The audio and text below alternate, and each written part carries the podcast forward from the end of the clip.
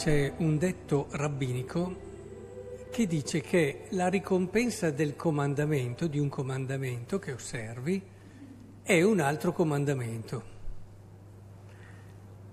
E questo ci apre due piste sulle quali cercheremo di riflettere proprio a partire dalla parola di Dio di oggi.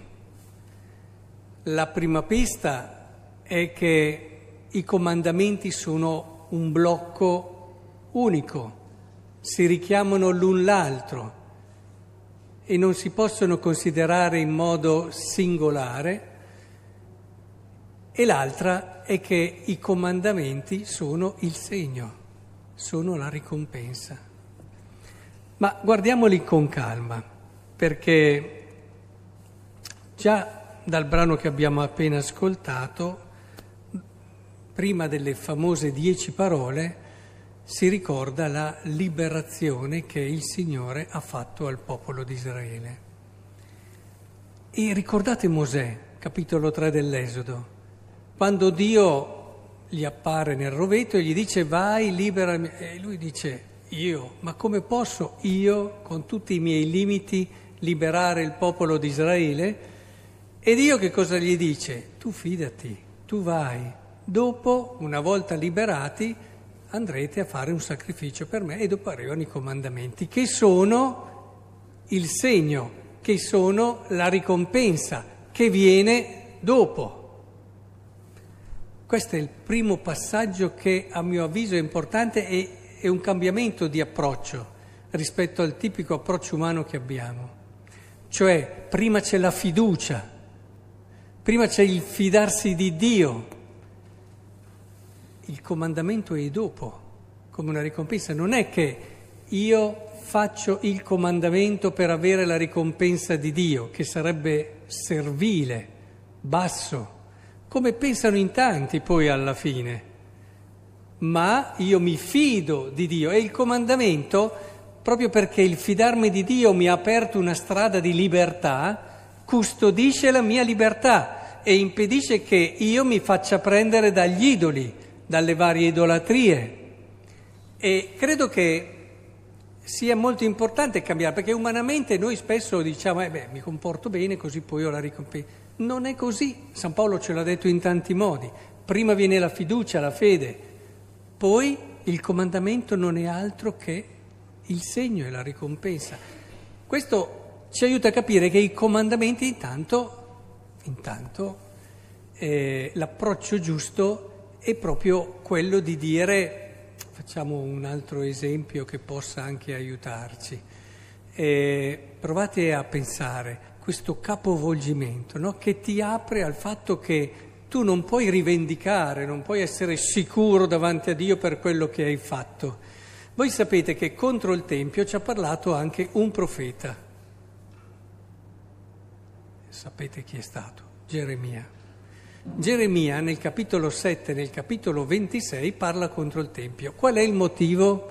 Il motivo è che si era ideologizzata la Shekinah, la famosa Shekinah, che cioè Dio ha scelto di abitare in mezzo al suo popolo. Tra tutti i popoli che c'erano, Dio ha voluto abitare qui, in questo popolo di Israele, e quindi abita nel Tempio.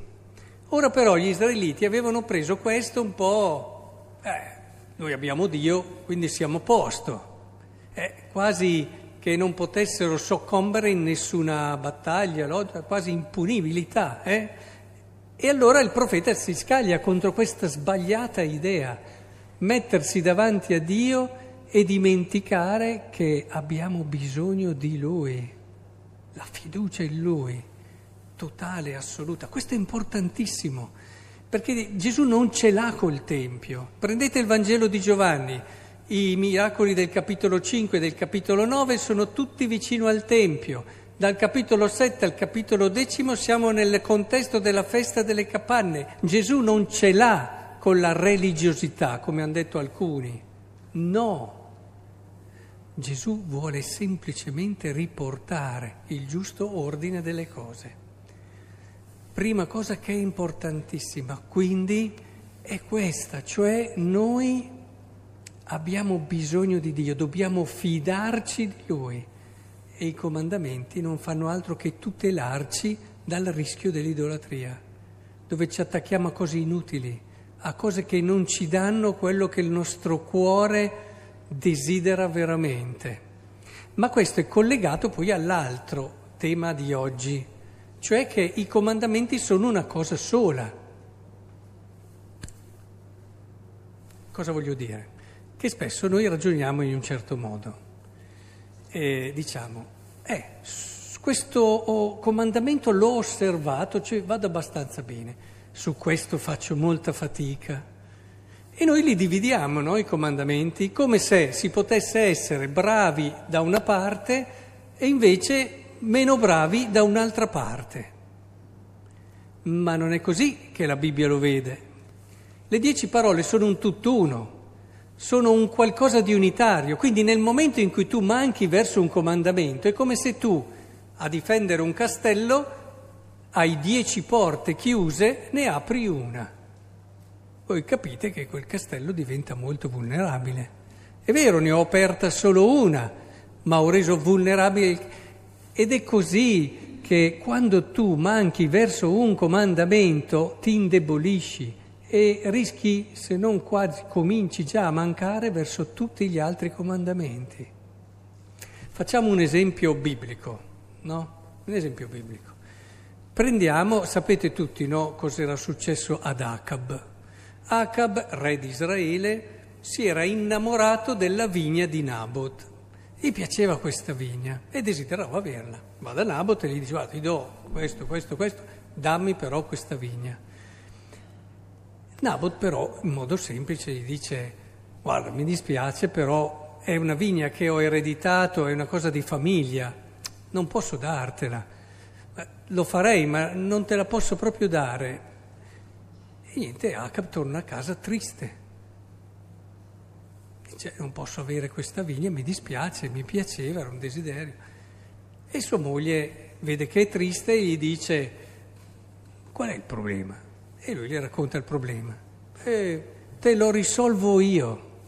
Allora chiama due persone, fa indire un digiuno, si mettono tutti lì e queste due persone dicono in modo falso che questa persona, Nabot, aveva insultato Dio.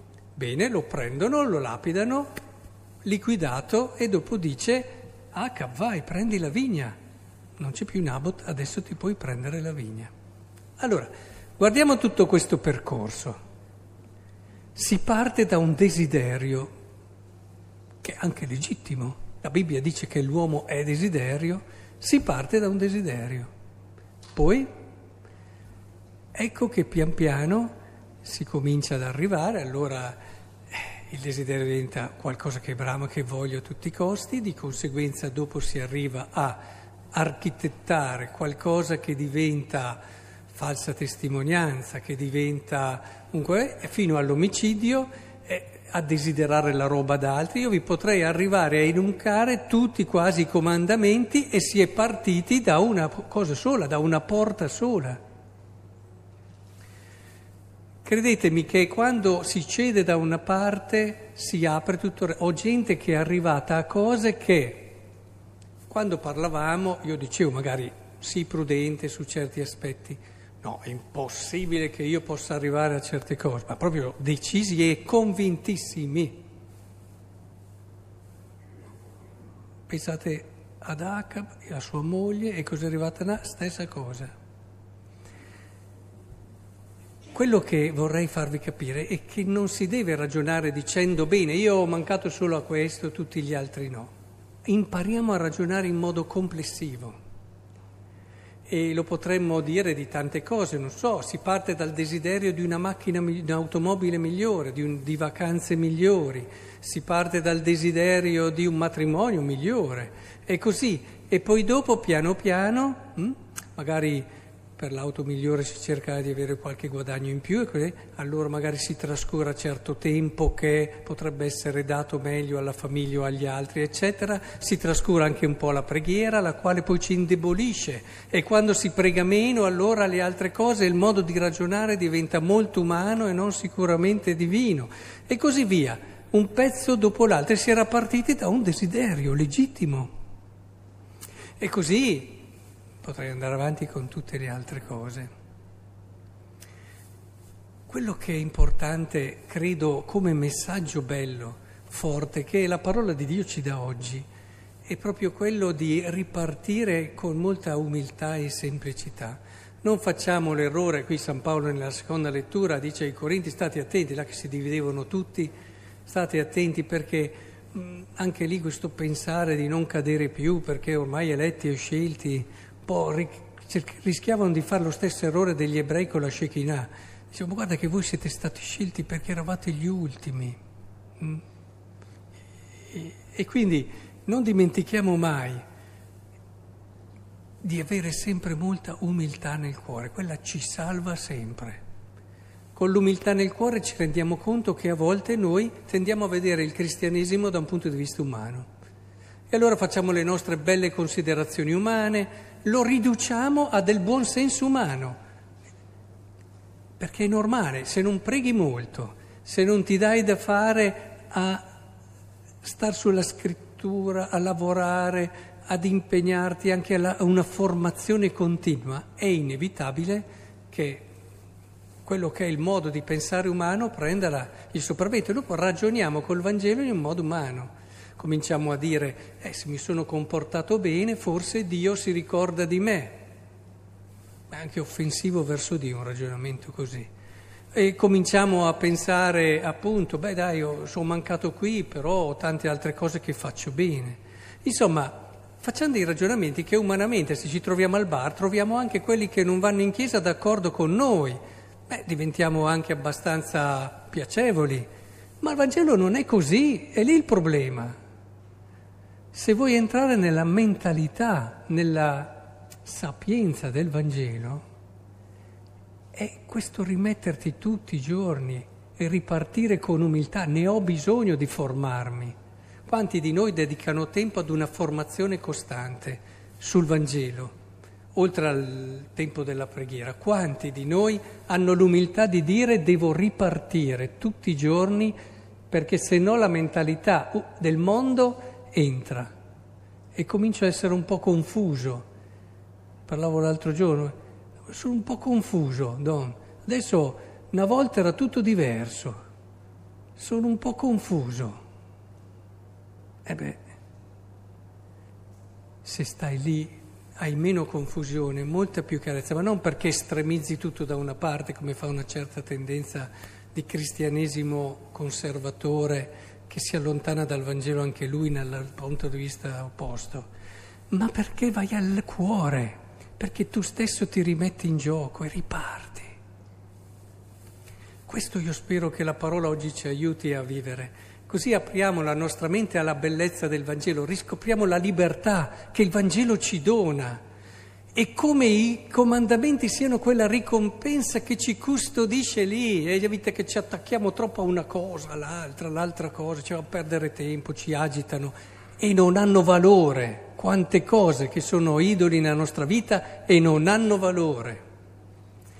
Che il Signore ci custodisca e ci dia la gioia della vera libertà. È venuto per questo.